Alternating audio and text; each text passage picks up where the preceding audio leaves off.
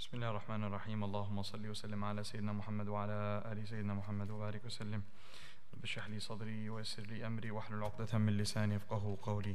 Subhanak la ilma lana illa ma 'allamtana. Subhanak la ilma lana illa ma 'allamtana. Subhanak la ilma lana illa ma 'allamtana. Ma ba'd. Inshallah, we'll begin today with the ayah uh, number fifty-nine and read through the first page of the twentieth juz. Inshallah, hopefully till ayah sixty-five, sixty-four, sixty-five. أعوذ بالله من الشيطان الرجيم. بسم الله الرحمن الرحيم. قل الحمد لله وسلام على عباده الذين اصطفى الله خير أما يشركون.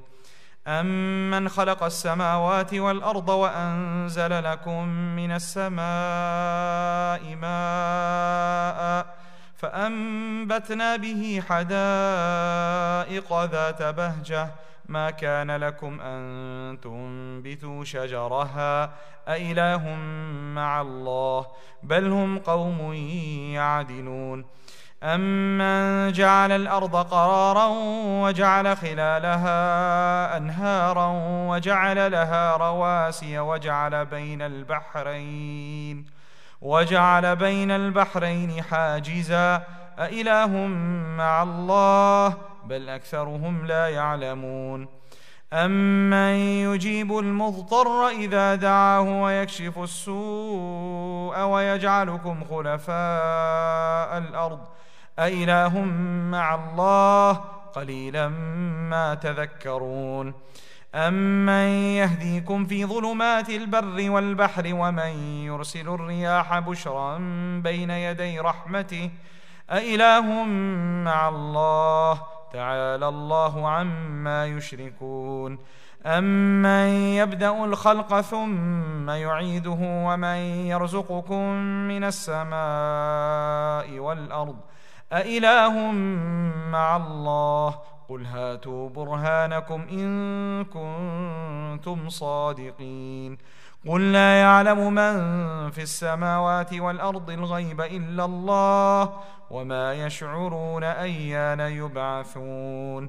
بَلِ ادَّارَكَ عِلْمُهُمْ فِي الْآخِرَةِ بَلْ هُمْ فِي شَكٍّ مِّنْهَا بَلْ هُمْ مِنْهَا عَمُونَ. صَدَقَ اللَّهُ الْعَظِيمُ. We completed the story of Lut alayhi salatu wasalam in detail last week, and uh, actually started, uh, we had Salih alayhi salam before that, and last week was dedicated to Lut alayhi salatu wasalam's story, and before that was Sulaiman alayhi salatu wasalam's lengthy story, and before that was Musa alayhi salam's story. Uh, Allah Azza wa Jal, after mentioning these stories in Surah An-Naml, the last ayah of the nineteenth juz, Allah Jalla Jalaluhu says, قُلِ الْحَمْدُ لِلَّهِ. Say, all praise belongs to Allah subhanahu wa ta'ala alone. وَسَلَامٌ عَلَىٰ عِبَادِهِ الَّذِينَ اصْطَفَىٰ. And salam, peace be upon. Peace be upon His servants. الَّذِينَ اصْطَفَىٰ, the one who He Himself has chosen. So praise belongs to Allah and peace upon the servants who He has chosen. Allah, thus ask the unbelievers. This is understood in tafsir. Ask the unbelievers. Allahu khayrun. Is Allah the all-availing, all-powerful? Is He worthy of worship? Amma yushrikun, or the helpless idols that they who disbelieve falsely associate as gods with Him. Who's better as a god? So this ayah comes after the five stories. And the, the purpose of, yani the scholars and ulama of tafsir say, is that Allah Jalla Jalaluhu is telling the Prophet Sallallahu Alaihi Wasallam that, oh Muhammad Sallallahu Alaihi Wasallam, say Alhamdulillah. Why should you say Alhamdulillah? Because Allah has showed you through all of these stories that the disbelievers and those who do not believe in Allah's message will be destroyed. And the ones who will succeed eventually, although it may seem very difficult, will be the believers and the prophets. At the end, success will be with them. So when you see righteous people going up, you should thank Allah. And when you see evil people being destroyed, also you should thank Allah. Both of those things are the blessings of Allah subhanahu wa ta'ala upon us. So here it's as though Nabi alayhi salatu wasalam is being told that you should be thankful that Allah has His own hidden army, nature. Notice all of them. There was no out external army coming in here. These are all the stories of nature acting on behalf of Allah subhanahu wa ta'ala in order to destroy the evil people of Lut uh, or the evil people of Madian, or the evil people of uh, you know, the tribe of the Fir'aun, all of these people. Uh, Allah Azza wa Jal, through the power of nature and His makhluq, completely used His hidden army to destroy these enemies of His. So a person should feel content that in this success of, of victory of truth over falsehood, we should see Allah subhanahu wa ta'ala's power, and we should thank Allah subhanahu wa ta'ala for that. Um, Allah Azza wa Jal says regarding the people of Jannah, حَتَّى إِذَا جَاءُوهَا, when the people of Jannah will come to Jannah, فُتِحَتْ أَبْوَابُهَا, the doors of paradise will be opened. وَقَالَ لَهُمْ خَزَنَتُهَا, the, care, the t caretaker of Jannah, his name is Ridwan, he will say, and, or even many of the other angels who are under him, the, all the caretakers, the istiqbal, reception of Jannah, receptionist of Jannah, the, you know, the, the, the ones who are welcoming people in, the ushers, they'll say, Salamun alaykum, peace be upon you, O people of paradise. Tibtum, you had, you, may you be blessed. فَادْخُلُوهَا خَالِدِينَ, enter into paradise in order to remain in here forever. What will they say? وَقَالُوا, they will say, Alhamdulillahi alladhi sadaqana wa'da, all praise belongs to Allah who made sure that His promise came true.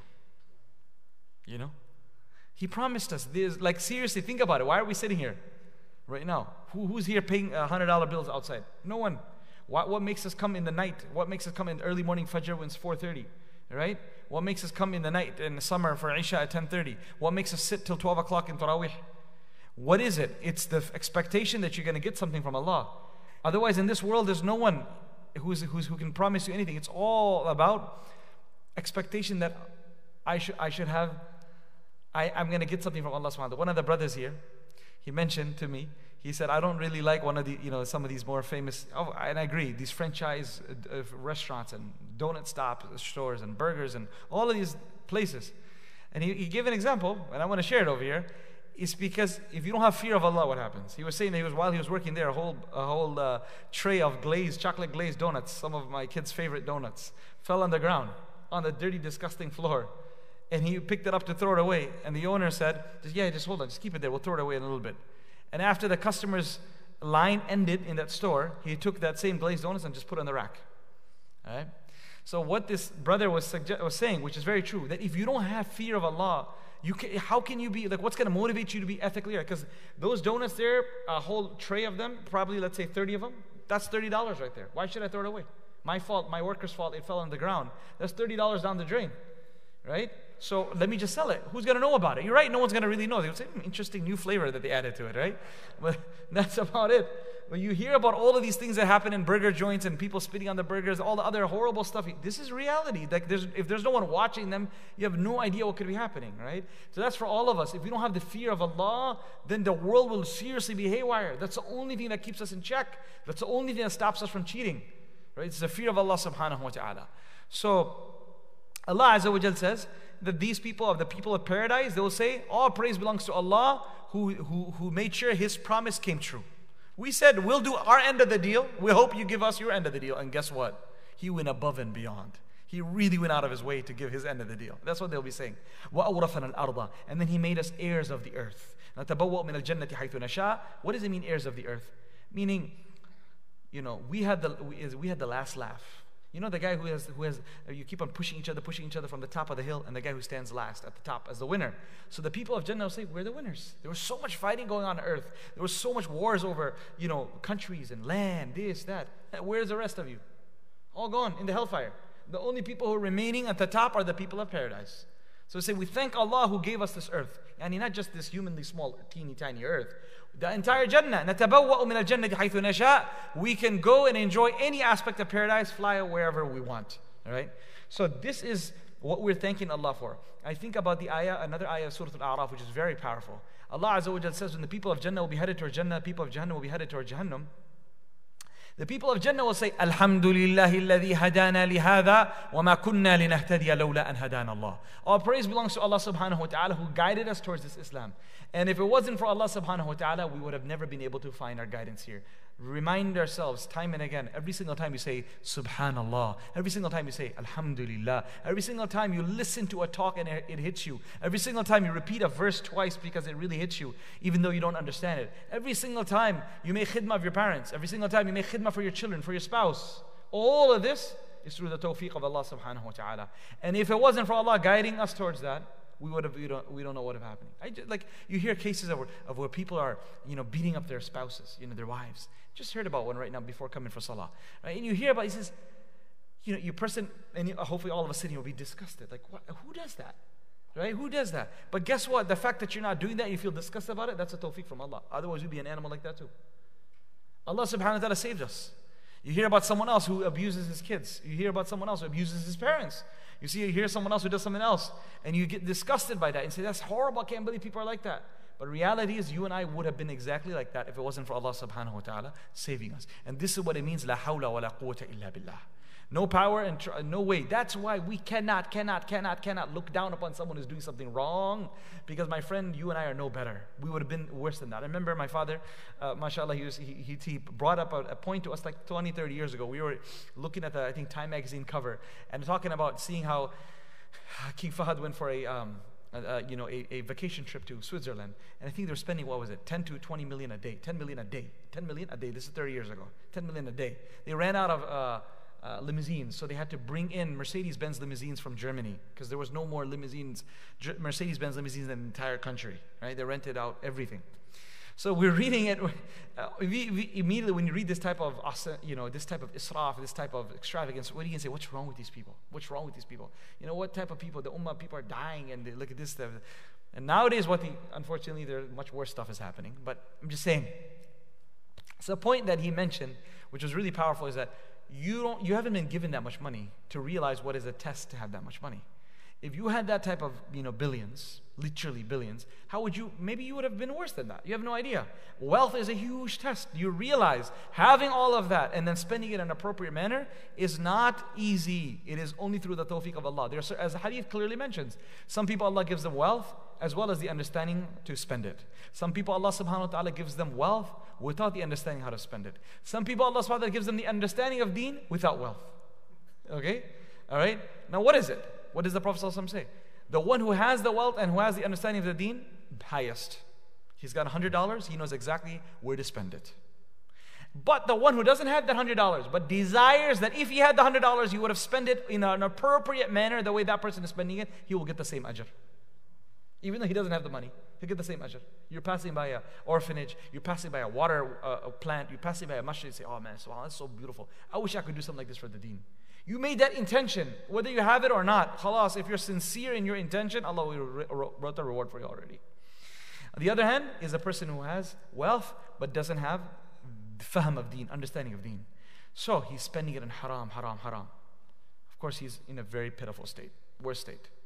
Then the other person is the one who doesn't have the money, but he has also no understanding of deen. Hence, when he looks at someone spending in haram, he says, man, that sounds like a nice life. If I had money, I'd be doing the same thing. Guess what? Wizruhuma sawa. Their sin is the same. Their sin is the same. He doesn't have the money, but he's looking that, wishing that if I had that money, I also would go and spend my money in gambling and drinking and fulan, fulan, fulan. Then even though he doesn't have the money, Allah forbid, he's unfortunately getting that same sin based on intention. Hence we understand the power of intention. Intention is so powerful, be it good or for bad, either way we will get sin or reward. So we are speaking about the fact that wealth is a test. Now for us to look down upon a wealthy person who is being extravagant is wrong, because you are not being tested with this. I, I probably have shared this story many times because it's so powerful. One of my classmates back in South Africa, may Allah bless him and reward him and, and, and take care of all his needs of dunya and akhirah, very close friend of mine. One day, one day he told me, he says, you know, I, I, I uh, of course, alhamdulillah, our parents would give us that, you know, money. We'd be able to buy a burger whenever we wanted. Not to say we lived some extravagant life, but we'd be able to buy food whenever we wanted. We'd be able to buy, a, you know, a, a, what you call some basic necessities we ever, we ever needed. We'd have a phone available for us, et cetera. But there were students in our classes who would never, never be able to buy a burger. Right? They would never be able to buy even a new pair of shoes or slippers, when, even though they got torn. Right? That's that's they were coming from abject poverty. They're coming from completely third world countries, and the madrasa would support them with a stipend every every month. So I remember one of them, he said, he said, I thank Allah I don't have wealth, money like you do. He's telling me this. I said, oh, subhanAllah, why, how is that? He says, I cannot imagine if I had extra money the way you all do, maybe I would not be in madrasa, I would be outside doing sin. I would be using this money in movie theaters and in and, and, and other places, doing all sorts of wrong things. I can't even sin even if I want to, because I don't have the money to do it. I can't even sin if I want to because I don't have the money for it. So I'm thankful that Allah kept me in this state, because I don't know if I had money like you if I would be sitting over here. Allahu Akbar. And that's a correct thinking. That is exactly what we, what we need to all think about. The fact that whatever good we're able to do, it's because Allah put us in this state. If we had, let's say someone says, I'm, I'm on the lower end of a relationship, or I'm in the, I'm at work, I'm also a man, I'm not, I'm not be able to go up, I'm not progressing. What would happen if you became a manager? Do you think you would be able to be just? If you, if you had the ability to call the shots, do you think you would be able to treat everyone equally? Maybe Allah knows that you and I would not be able to. That's why He keeps us an underdog. It's better to be an underdog in this dunya than to be regarded as an oppressor on the day of judgment and face the punishment of that. Right? So what is the key takeaway point I want to remind myself and all of us? Never, never, never, uh, never look down upon anyone who is committing a sin. Never look down upon someone who is not able to do ibadah. As someone said, Imam Ghazali says this. Imam Ghazali says this in Bidayat al-Hidayah. When you see someone committing a mistake, and you've already told him so many times that don't do this, he's committing a sin, and yet he doesn't give it up, then you need to, instead of looking down upon him, screaming at him, yelling at him, looking down upon him, think in your mind and heart that he probably has a, an excuse similar to the excuse I give to myself and to people for all the sins I haven't given up yet. How many sins we are involved in, we haven't given up yet. How many bad habits we have developed for the past decades, we haven't given up yet. We know it's wrong. People told us a hundred times it's wrong, but we haven't been able to give it up. What excuse do we have for not giving that up? Give that same excuse for your brother who is involved in certain type of sins. That is the way we're supposed to do husn al-dhan with people. Unfortunately, shaitan most of the time doesn't allow us to do this. Shaitan keeps on saying, you have an excuse, you're ma'adhur, your excuse, challah, it's okay, man. But when it comes to other people, even if it gives us a genuine excuse, we won't accept it. So you have, I don't want to get into too many politics, but there's a lot of stuff going on in the cyber cyber world right now, right? In terms of, you know, ish, ishara is sufficient to people who know what I'm speaking about. There, you know, if some major players in the country, in the, in the Islamic scene, they're being called out online, and, you know, Facebook posts and Twitter, it's, it's all lit up. Lots of crazy stuff going on right now. So one thing is, without getting too much into it, uh, I do want to say one thing. If someone says that I'm, I'm sorry, I'm sorry, this is a mistake I made, for a person to say, no, I'm not going to accept that, you know, you're still a kafir, you're still a munafiq, you're still a fasiq, I, I don't know how you, and you say, I, I, I realize Allah is watching me, but I'm going to tell you you're a kafir or a fasiq. Uh, I don't think you realize Allah is watching you. I really don't. When someone says something, you have to take them at face value. Nabi Alayhi Wasallam said about two people who were walking with one another, they're two friends, two friends, not walking with one another, they were just two friends. One of them kept on reminding the other one to pray and to do ibadah, whatnot. The other one kept on, you know, delaying it, not listening. Eventually, he got mad. That's what usually happens, right? You wake someone up for Fajr, one day, two days, three days. You wake someone up for Isha, one day, two days, three days. And you say, forget it, man. This is tough, right? How we don't have we don't have sabr. After the third day, we're out. Think about how the prophets were, right? Think about the prophets. Thank God we're not prophets. What would we do? We just leave the nation and khalas, run away, right? That's what would happen. So after th three days, we, we give up, or two days. So these two, it comes in the hadith. He was inviting his friend to pray, he said no. Then second time, third time. After that, he got mad. What do you think he said? He said, Allah will never forgive you. You get then, Allah, yeah, khalas, you're going to go to hell. Forget it, you know? He, as though he climbed up the Lohal mahfuz, checked out the list. He said, yeah, you're, you're in hell. I found out, right? He said, Allah will not forgive you. So the hadith mentions that Allah subhanahu wa ta'ala got so upset, and he said, man yata'alla, man dal ladhi yata'alla ala Allah. Who has the audacity to challenge me and play my role? That you're playing, you're playing God to say, Allah tumhe maaf nahi karega? Acha, since when have you become God? This is my role. I decide who gets forgiven and who doesn't. Since when did you, you have the authority to pass a judgment to say, so-and-so is not going to get forgiven? Based on this statement, Allah subhanahu wa ta'ala said, I nullified all your good deeds and I've forgiven all his sins. I've nullified all your good deeds. The one who was inviting his brother towards the deen and towards salah, Allah says, in an instance, I have wiped out all your good deeds. And the one who got hurt, Who got hurt because why? He's, he was told Allah will never forgive you. Even though you didn't pray, khalas, you're forgiven because you got hurt. This is what I'm going to show you. I'm in control. You think you're not going to forgive him? Guess what? In front of you, I'm going to forgive all of him and all your good deeds, zero. That's what you call Allah subhanahu wa ta'ala. So we should never play God. All right? So this is something that whatever ni'mah we're having of staying away from sin or doing good deeds, thank Allah subhanahu wa ta'ala for that. And this is what this ayah says. Alhamdulillah. All praise belongs to Allah subhanahu wa ta'ala for the fact that He saved us and He destroyed the disbelievers. وَسَلَامٌ عَلَىٰ عِبَادِهِ الَّذِينَ اصْطَفَىٰ. And peace upon the chosen servants of Allah. Who are those? They're the prophets and the believers. There are the prophets and the believers who Allah subhanahu wa ta'ala chose. Then Allah subhanahu wa ta'ala asks a question. Allah could have just simply stated it. But when you ask a question, you say someone, um, like, you know, for example, you are late. And you, a you ask them, uh, you know, how many times have to tell you that you're late? Or you ask them, look at what time it is. It's more ablaq. It has a, it has, it, it, it really sinks in deeper, correct? You could also tell them it's eight fifteen. You're late instead of being at eight. But you tell them, no, can you turn around and go look at the clock? What time is it? That obviously leaves a stronger impression. So Allah subhanahu wa ta'ala, that's why asks. In all of these next six, seven ayats, He asks questions. Instead of statements, He asks questions. So He says, Allahu khairun. Is Allah better? You tell me. Is Allah better? The powerful Allah who destroyed your uh, previous predecessors who sinned and who disobeyed Him, and He gave najah and, and, and uh, he, he rescued the prophets. Who's better? So the answer obviously is going to be Allahu khairun. Now Nabi alayhi salatu wasalam, he would answer this. What he would say? He would say, Balillahu khayrun wa abqa wa ajallu wa akram. This is the response. Because Allah is asking a question. Is Allah better or the, the false gods that you ascribe with Allah? So Nabi sallallahu alayhi wa sallam used to respond, Balillahu khayrun wa abqa wa ajallu akram. Which means in English that nay, rather Allah is better and longer lasting and more honorable and more and more uh, uh, generous. In all aspects, Allah is better. So what do we understand from this? That you're supposed to interact with the Qur'an.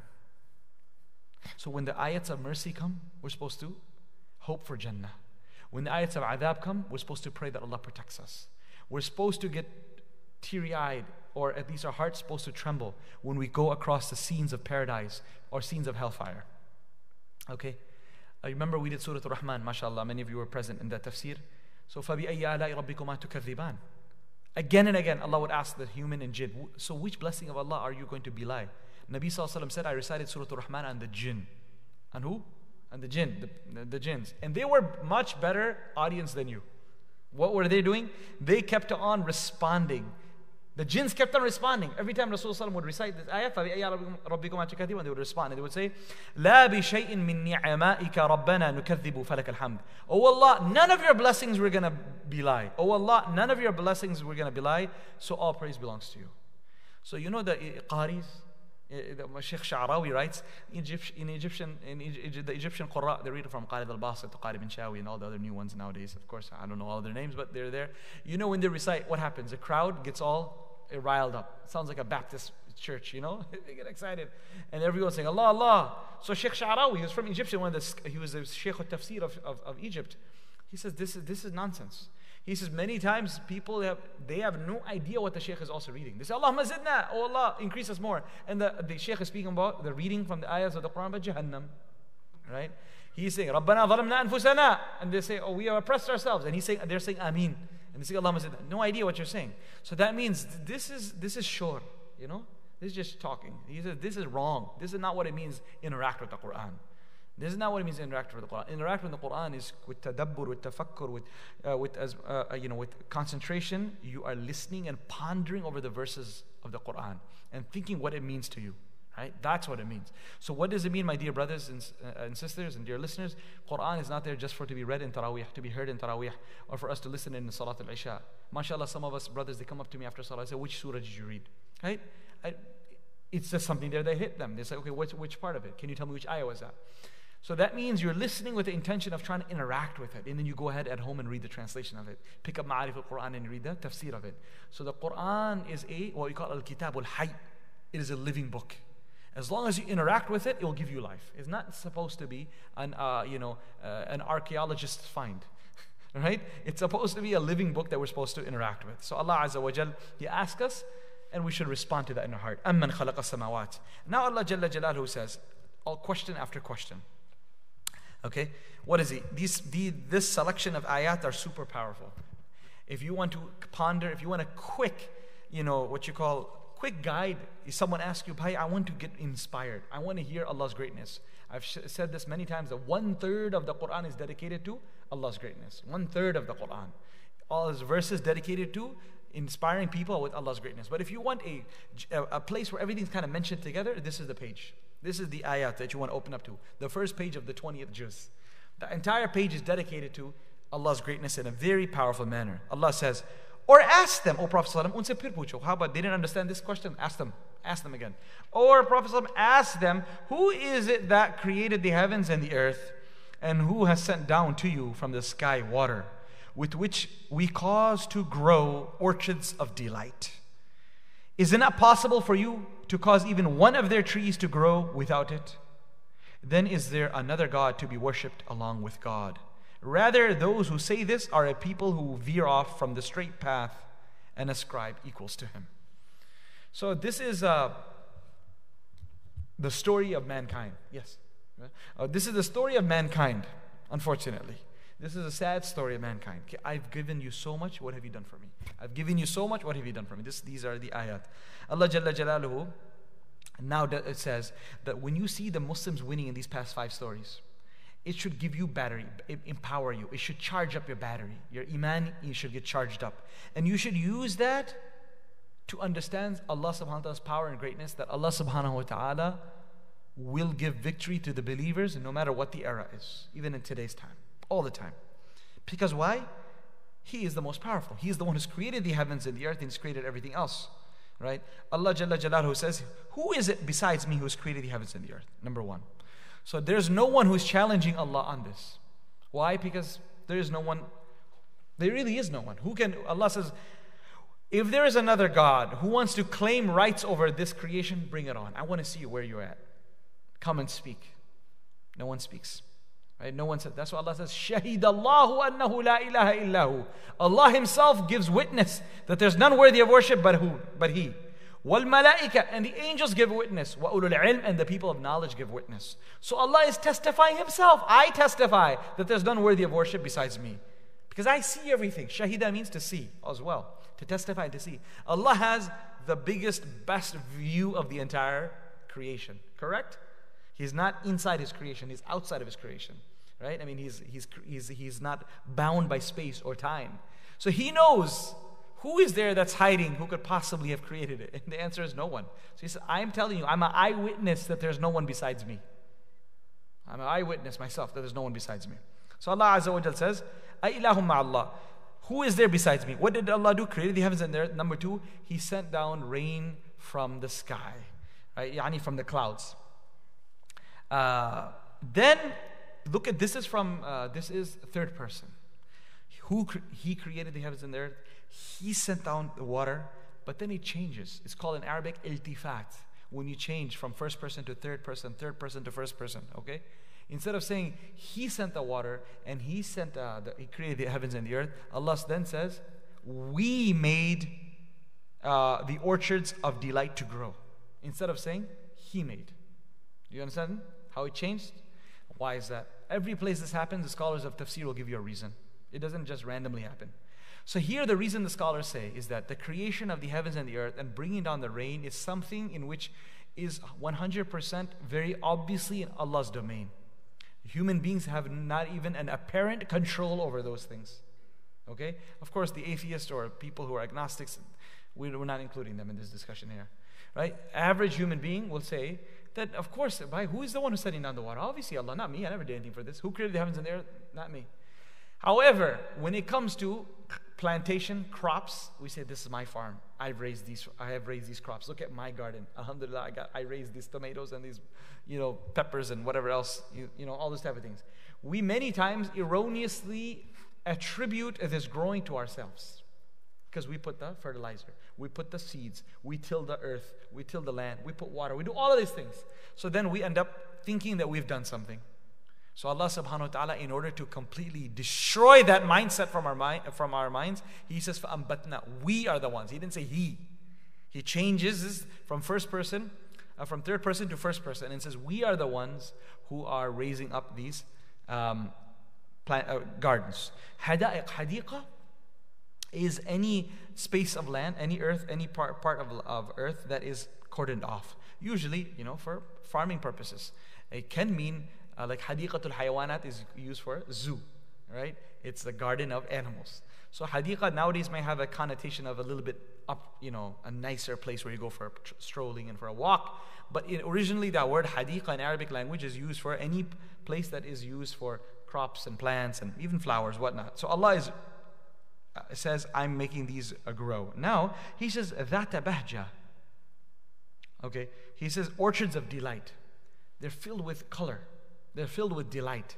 Meaning, when you look at them, the farmer looks at them, he gets super happy. Now, when you pass by soybean fields on fifty-seven, you know, or any of these uh, rural areas, you might think that they don't look too pretty. But guess what? The one who owns that land, it looks really pretty to him, because that means money. The ones who are in the farm, the ones who are in the purchasing business, and they're making, they're going to make for you cornbread and cornflakes and and whatever else, it looks really pretty to them. For an average kid who is sitting in the back seat, doesn't look anything inspiring. Get it? So, but the one who put the effort in, he, he realizes, man, the world runs on this. So he really likes it. So that bahja, it makes him happy. Right? It makes him happy. That's one meaning. Another thing is that Allah Jalla Jalaluhu is saying, I make gardens that are filled with delight, meaning gardens filled with flowers, filled with nice fragrance, filled with multiple colored, you know, uh, you know, multicolored uh, vegetables. Okay, but the staple diet of ours is rice and bread uh, and wheat and barley. They don't really have that color, brown, boring color, right? Kind of compared to the bright red and bright orange and bright green and other nice things out there. So it's as though Allah subhanahu wa ta'ala is saying, if I am creating for you these colorful varieties of vegetables, fruits, and flowers, which are all what we call mukammilat, extras. Do you think I have not taken responsibility, and I will not take responsibility for your daruriyat, for your basic necessities? If I'm taking care of providing for you eye candy, eye candy in terms of, why do you need to have twenty-five different types of apples? Right now, this is apple picking season. You can go even in, uh, in all the grocery stores, twenty-five to thirty different varieties of apples, different colors. This is not Jannah, this is dunya, this is happening. What Jannah will be like? Think about that, right? Let's just go just down the street to Valley. Just go spend a little few minutes looking at apples, right? And then you go to the local orchard store right now and see how Allah subhanahu wa ta'ala, from one same ground, same water, how is this possible? Really? I mean, we, we, we unfortunately, we don't have time to, we just bite our apple and we move on with, with our keyboard. We don't have time to think, like, what's going on over here? How did this one seed, I cannot tell the difference between the seeds, but every single seed, they look the same, but they are coming out with a different type of color, texture, taste, uh, hardness, softness, completely different. Some are used to make apple pie, some are used to make apple syrup, some are used to make apple cider, some are used to eat, some are used to something else, right? Apple juice, all different things. So Allah subhanahu wa ta'ala did not create all of this in vain. He created it not just for us to eat, He created us for us to reflect and to become inspired by His power and His greatness. So he, look, did you make sure you remember that point? That if He created for you this variety when it's not a necessity, He created for you this color variety when it's not a necessity, do you not think He'll take responsibility of your necessities? Of course He will. مَا كَانَ لَكُمْ. All of you put together, Allah says you don't have the ability to grow even one of the trees. What does that mean? The actual germination process of the seed. When the splits, spe uh, seed splits and the, the plant starts coming out, who can do that? You can't. None of us have the ability to do anything. It's just like the baby being formed. We have no ability to physically get in and do anything. You have to leave it up to nature, as they say. Leave it up to God. Leave it up to Allah subhanahu wa ta'ala. So Allah subhanahu wa ta'ala says, realize how weak you are. You cannot even grow one tree. All of the people, you know, someone just mentioned to me, so nice point. Okay, Allah subhanahu wa ta'ala, how He has made means of making money for everyone. Not this hair. Isn't that true? I didn't do anything to grow. But look at how much money is made from this hair. It's growing. Then you have thousands of hairdressers who are making money by cutting hair. twenty-five dollars, twenty dollars, forty dollars haircuts, ten dollars haircuts, whatnot. Then you have this multi-billion dollar industry of shampoos and, you know, hair conditioners. And, and okay, then you have another multi-million dollar business of, of what you call uh, uh, combs and, and uh, hair dryers and hair, uh, hair curlers and I don't know what all that other type of stuff, right? Then you have this hundred million or multi-million dollar business of growing hair. People who are losing hair, how to grow their hair. You see all the billboards. Look at how many million dollar billboards they have all over, right? I don't know if that works or not. You can let me know. But this is, uh, this is the whole thing. See, this is the baal, right? For free, this is growing. How many people's risk is tied to this hair?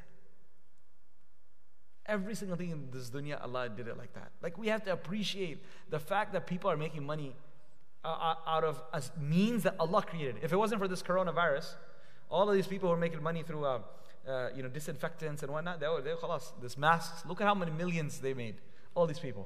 So Allah subhanahu wa ta'ala has a way to create to create all of this. So He says, you yourself, you can't even grow one tree. You can't even grow one hair. Nothing. I did this. So what is the point of getting arrogant? Ailahumma Allah. He asks, is there any God to be worshipped along with Allah? Balhum qawmun ya'dilun. Nay, there are people who veer from the straight path. How sad. You're going off the straight path. Amman ja'al al-arda qarara. Or ask them, who has made the earth a hospitable place of settlement? Qarara, it's so hospitable. Why is it you can build a home and it will not go down? It won't sink in. It's not too hard that you cannot break through. It's not too soft that the earth sinks in, uh, the house sinks in. It's just perfect. A hospitable place of settlement. وَجَعَلَ خِلَالَهَا أَنْهَارًا. And he made rivers flow through all of it. So you've got hundreds and thousands of rivers available for you to get water from, and you don't have to dig it. Naturally dug up huge rivers. وَجَعَلَ لَهَا رَوَاسِيَ. And then he set anchoring mountains to balance it, that the earth is continuously moving. Had he not put the mountains, it would have gone off track. It would have just gone haywire. He put those mountains, these ranges, mountain ranges on the east coast, on the west coast, and different parts of the world, to make sure that this earth is anchored in properly. It's moving, but it's not going off balance. And so many other benefits of the mountains that Allah has mentioned in the Quran. I'm not going to go into it today. وَجَعَلَ بَيْنَ الْبَحْرَيْنِ حَاجِزًا. And he has placed a seamless divide between the sweet and salty waters that we spoke about in Surah Rahman. A seamless barrier from which salt and seawater do not mix. The seawater is becoming, salt water, fish is different, seawater, fish are different. The seawater is going in and forming beautiful pearls in the ground, underneath, thousands of feet below. The sweet water is going to form, uh, uh, what you call, uh, these uh, uh, wells and springs, from which multi-billion dollar industry of bottled water starts. You know, all the money they make, from where? From Fiji and this, that, all that. It's not coming from Fiji, of course. They call it Fiji. You get, it makes you excited. But it's, it's probably down the street from somewhere, you know? So this is this is the, the big business that they have. All of these companies, they're using Allah ka diya wa pani. It's free. But Allah subhanahu wa ta'ala opened up the doors of risk for them. So Allah azza wa jal says, he made this seamless barrier. Who did it? Ailahumma Allah. Is there any other God to be worshipping along with Allah? But aktharuhum la ya'lamun. Indeed, most of them do not know the greatness of Allah. Hence, I'm giving you the answer. You don't know, so I'm giving you the answer. But if you still don't want to read the answer, then it's not my fault. Next, أَمَّنْ يُجِيبُ الْمُضْطَرَّ إِذَا دَعَاهُ. One of the most memorable ayats for me from childhood. This ayah, most memorable. Okay, so you know, it's, it's, it's, an, it's an amazing ayah. أَمَّنْ يُجِيبُ الْمُضْطَرَّ إِذَا دَعَاهُ. Allah says, or ask them, who answers the one in distress when he cries out to him and he lifts the affliction? Who is the one who answers the one in distress when he cries out to him and he lifts the affliction? And who has appointed you human beings as successors to inherit authority in the earth? Then is there another God who has given you the dominion to be worshipped along with Allah? How very little you remember. I'm going to uh, just finish translating the other verses and I come back to the, this verse and end our today's dars on this verse. أَمَّنْ يَهْدِيكُمْ فِي ظُلْمَاتِ الْبَرِّ وَالْبَحْرِ. Or ask them, who guides you safely through the veils of darkness in the land and sea? Through the stars, through navigation, previously through the stars. Where did this happen? How did this astronomy get built? How did all these sciences get built? How did the compass get built? How did this, all the modern technology that we have is based on the previous knowledge of the human beings, yes? Every single thing we have today is one hundred percent based on the previous generation's knowledge. And how did that happen? How did it magically happen? That's that. Think about that. You know when you say a discovery, Thomas Edison. Wait, wait, where did the light turn on from? Did that happen without the will of Allah? When you talk about yeast being a means of raising bread, right? Who, how, did they read it somewhere? No. All of these inventions, all of these in, in, in, uh, iktishafat, all of these you know things that people stumble upon. What happens usually? It's through observation or accidentally something happens. Either observation and Allah uses them, Allah allows them to use their mind to connect the dots through observation. Or what's the second thing? Accidentally they saw something. And they were observed something accidentally, or they did an uh, experiment and they saw, oh wow, what happened? Like how North America huh? discovered by accident, right? So wh what's going on over here? You are seeing that at the end of the day, behind every invention, one hundred percent is Allah subhanahu wa ta'ala's power. That He gave certain humans that intelligence to be able to do experiments and to come out with things. So long ago, they, they understood how to uh, read the sky and figure out directions. Unfortunately, uh, you know, people lost that, uh, tr uh, that, that, uh, that quality now. And now we can't even look at the sun and figure out where's west or east. right? We can't figure out where's the qibla, even looking at the sun. People don't. Try your, ask your kids at home if they can do that, right? Simple as a bit. And then reading a map, unfortunately, it's gone.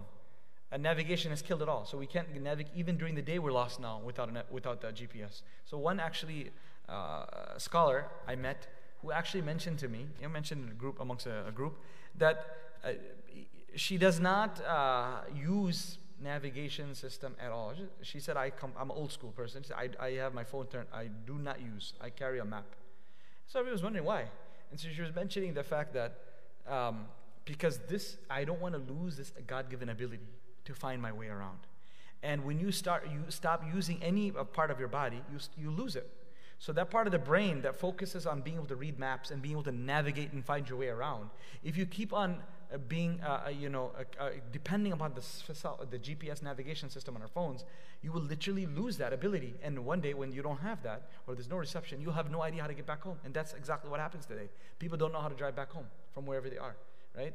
They don't know how to read a map. They, don't have, they never even know that maps existed. Just, just last week, someone asked me, how did you find directions before navigation? I mean, a younger person. Well, what you guys used to do at that time? I said, there's a map. You used to put it in the you know, glove compartment. And they had no idea what I was talking about. Born in the nineties. They said, we have no idea. What, what does that mean, a map that you keep in your glove compartment? What does it mean that you stop at a gas station and you open up the map and say, I'm over here. How do I get? I'm confused. Where's the street? Right? When you used to get invited to someone's house for dinner, and it, you'd be five minutes late trying to, in the night because the lights were not on, and you're trying to find the exact home address. Do you remember that? All that stuff? SubhanAllah.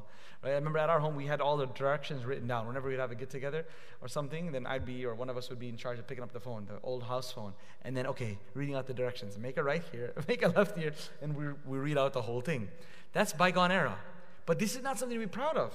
This is not something to be proud of. If you can use the navigation, but make sure we don't depend on it to a level that we lose our we lose our ability to the basic the human human ability to be able to navigate through places where we don't have access to this, because the world may turn. We have look at what Corona did to us.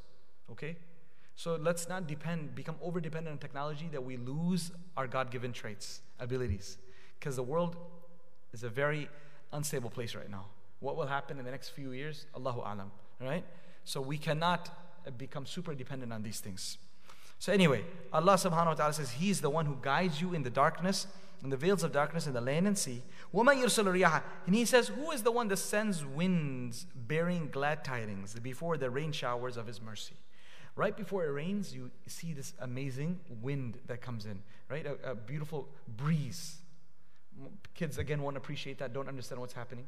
But others, farmers and people who need water, and people in the in dry parts of the world where they're dying for, or even California, where they're really looking for water, they they really know what that wind is, and they, they run out of their houses when they see that wind coming, right? Because they know that this wind is signaling now water that's going to come. And Allah calls it water, rahmah, rahmati. It's mercy of Allah subhanahu wa ta'ala.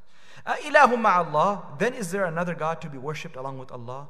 Ta'ala Allahu amma yushrikun. Most high is Allah, far above that all that they associate as gods with Him. أَمَّنْ يَبْدَأُ الْخَلْقَ ثُمَّ يُعِيدُهُ. Or ask them, who is it that originates the creation? Bada, from the beginning. Who is the one who originated the creation? ثُمَّ يُعِيدُهُ, then causes it to return to being after it passes. Meaning He will bring back everyone on the day of judgment. وَمَنْ يَرْزُقُكُمْ مِنَ السَّمَاءِ وَالْأَرْضِ, and who provides sustenance for you from the stores of the heavens and the earth. Allah brought sustenance in the first ayah. Allah is bringing sustenance again, because that's the most important thing. It reminds us again and again. Who's providing you sustenance in, from the heavens and the earth in terms of water that will bring down, uh, that will come down and it will raise the crops. And from the earth, the crops, the animals, et cetera. أَإِلَهُمْ مَعَ اللَّهِ. Is there, then is there another God to be worshipped along with Allah? قُلْ هَاتُوا بُرْهَانَكُمْ إِن كُنْتُمْ صَادِقِينَ. Say to the unbelievers, bring forth your proof if you are truthful. Bring forth your pr proof if you are truthful. Okay. Then say to them, none who is in the heavens and the earth knows the knowledge of the unseen realm except Allah. And they who claim knowledge of the unseen are utterly unaware even of when they themselves will be raised up for judgment. They have no idea when they're going to die, when they're going to get raised. How do they claim to know things about Allah subhanahu wa ta'ala? Inshallah tabarak wa ta'ala, we'll stop over here. And I had said I would speak about that ayah, but that's going to take some time, so we'll leave that for next week. What is what is the uh, these, the gist of these ayats? We see Allah subhanahu wa ta'ala bringing us our attention to nature and asking us this rhetorical question. Is there any other God besides me? Do you seriously, why are you acting like this? I've done this for you, I've done this for you, I've done this for you. Why are you acting like this? Notice Allah keeps on saying, Bal aktharuhum aktharuhum. Majority of people don't believe. Majority of people commit shirk. Majority of people don't ponder. Majority of people don't think. Majority of people don't appreciate. You notice this, this is what's happening in these verses, as well as in the other, other parts of the Quran. And that's a reality. Let's not follow majority. Majority of people, unfortunately, are not going to be guided. We cannot follow what majority does. We have to follow what's right, even if we're one hundred percent minority. And that's the system and the nizam Allah has give, done in this world. The deen and the fahm of deen is not given to everyone. It's given to a few people. So if you have that fahm of deen, don't look around and say, what is she doing, what is he doing? Do what's right. Do what the Quran and Sunnah says, and you, you will be, inshallah, on the right path. What else? Let us please start interacting with nature, ourselves, with our kids, our families, the fruits, the vegetables, whatever we eat, start, like I just said about the hair. Talk about it. Think about it. Always bring the attention of our family towards the greatness of Allah subhanahu wa ta'ala. Whatever you're eating on the, on the table, think about where did it come from? What's the journey of this bread? What's the journey of this zucchini or this, you know, uh, uh, uh, what you call meat, stew? What is the journey? And that's what the Quran is asking us to do. Ponder, and you will see at the end of this meal, when you say Alhamdulillah, you won't say it like that. You will really say Alhamdulillah, alladhi at'amana wa saqana wa ja'alna muslimin. All praise belongs to Allah who fed me, who gave me the drink, and made us from amongst the believers who were able to see the hand of Allah in all of this. We ask Allah subhanahu wa ta'ala to uh, allow us to be inspired by His greatness. There's a dua request. There's a fourteen-year-old Hifz student in one of the other madrasas. SubhanAllah, boiling water fell on her a couple days or ten days ago, and she's apparently in a very bad situation. Uh, they've done some um, grafting uh, of, over her face. Her entire face is burned. Her upper body is burnt. And um, she's apparently in a critical condition, so let's make dua for her, as well as all our brothers and sisters who are in need of dua, including ourselves, number one. Bismillahirrahmanirrahim. Allahumma salamun ka salamu wa barakatuhu jalali wa likram. Allahumma lak alhamdu kullu wa lak ash-shukru kullu. Allahumma la nuhsi thanan alayka anta kama athnayta ala nafsik. Allahumma ya hayyu ya qayyum bi rahmatika nastaghith. Aslih lana sha'nana kullahu wa la takilna ila anfusina tarfat 'ayn. Allahumma ya hannan ya mannan ya badi'a as-samawati wal ard ya dhal jalali wal ikram wal 'izzati la turam. Allahumma salli wa sallim ala sayyidina Muhammad wa ala ali sayyidina Muhammad wa barik wa sallim. Allahumma ighfir li hayyina wa mayyitina wa shahidina wa ghaibina wa صغيرنا وكبيرنا وذكرنا وانثانا اللهم من حييت منا فحي على الاسلام ومن توفيته منا فتوفى على الايمان اللهم اشف مرضانا ومرضى المسلمين اللهم اشفهم شفاء كاملا دائما عاجلا مستمرا نسال الله العظيم رب العرش العظيم ان يشفي مرضانا ومرضى المسلمين نسال الله العظيم رب العرش العظيم ان يشفي مرضانا ومرضى المسلمين. Oh Allah, we ask you to accept this gathering.